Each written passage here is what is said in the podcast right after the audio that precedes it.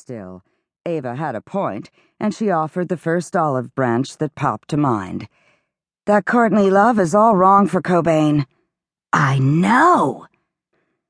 Ava rubbed her cheek against a plump shoulder, dislodging the bright strand of hair that had swung forward to stick to the corner of her mouth. Dimples peeped again in her round cheek when she flashed a look up at Poppy.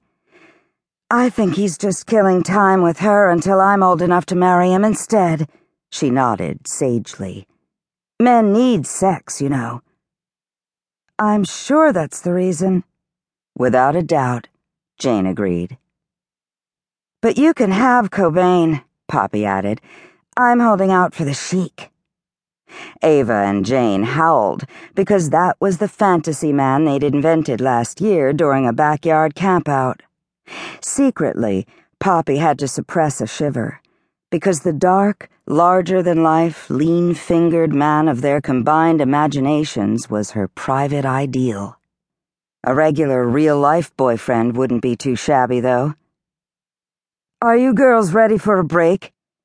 At the distinctive sound of Agnes Bell Wolcott's deep voice, all three of them turned toward the door where she stood, decked out in designer couture from her snow white, exquisitely coiffed hair to her expensively shod feet. They'd met Miss A at an event at Ava's house two years ago, and shortly afterward, she'd invited them for tea at the infamously ugly Wolcott mansion as a thank you for spending time with an eccentric old woman known in certain circles for her adventurous travels, beautiful wardrobe, and exquisite collections. She'd given them their first diaries at that tea, and it was then that they'd started referring to themselves as the Sisterhood, after Miss Agnes said their connection to each other reminded her of such.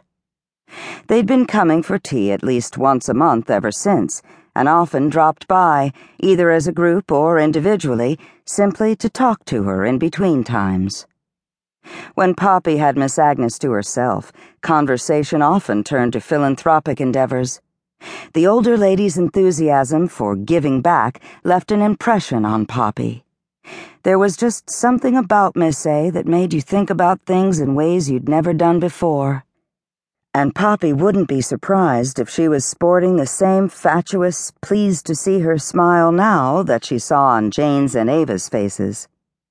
To make up for it, conscious as she was about her dignity these days, she said sternly, if you're going to be in here, you need to put on a smock. She nodded toward the pile that her parents had supplied. I will not be responsible for ruining that outfit. And I will not ruin the beautiful lines of my Chanel with a paint spattered lab coat, Miss A said crisply, stepping outside the doorway so she was safe from wet paint, but still in their line of vision. Poppy grinned at the old lady's acerbic tone. One of the things she adored about Miss A was that she never insulted their intelligence by pulling her punches. There's a plate of homemade oatmeal chocolate chip walnut raisin cookies for you on the sideboard in the dining room, she said.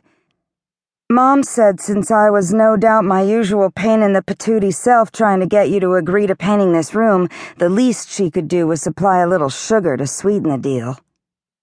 How lovely of her. She obviously knows you well. The latter sentiment was offered in a dry tone, yet accompanied by a fond smile. I'll tell Evelyn to add some to our dessert platter. Speaking of which, are you ready to break for lunch, or would you prefer to finish your wall first?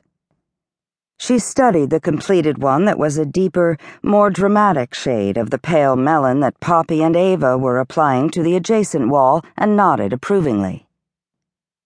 Divine color, by the way. It's going to look amazing with the draperies. You do have a wonderful eye for this sort of thing, don't you? She's got the best eye, Ava agreed. And if you don't mind, Miss A, we'll finish this wall first.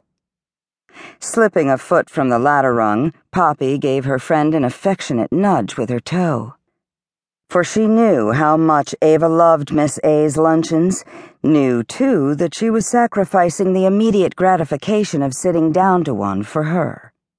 She looked back at the older woman. It shouldn't take more than ten or fifteen minutes, if that's okay.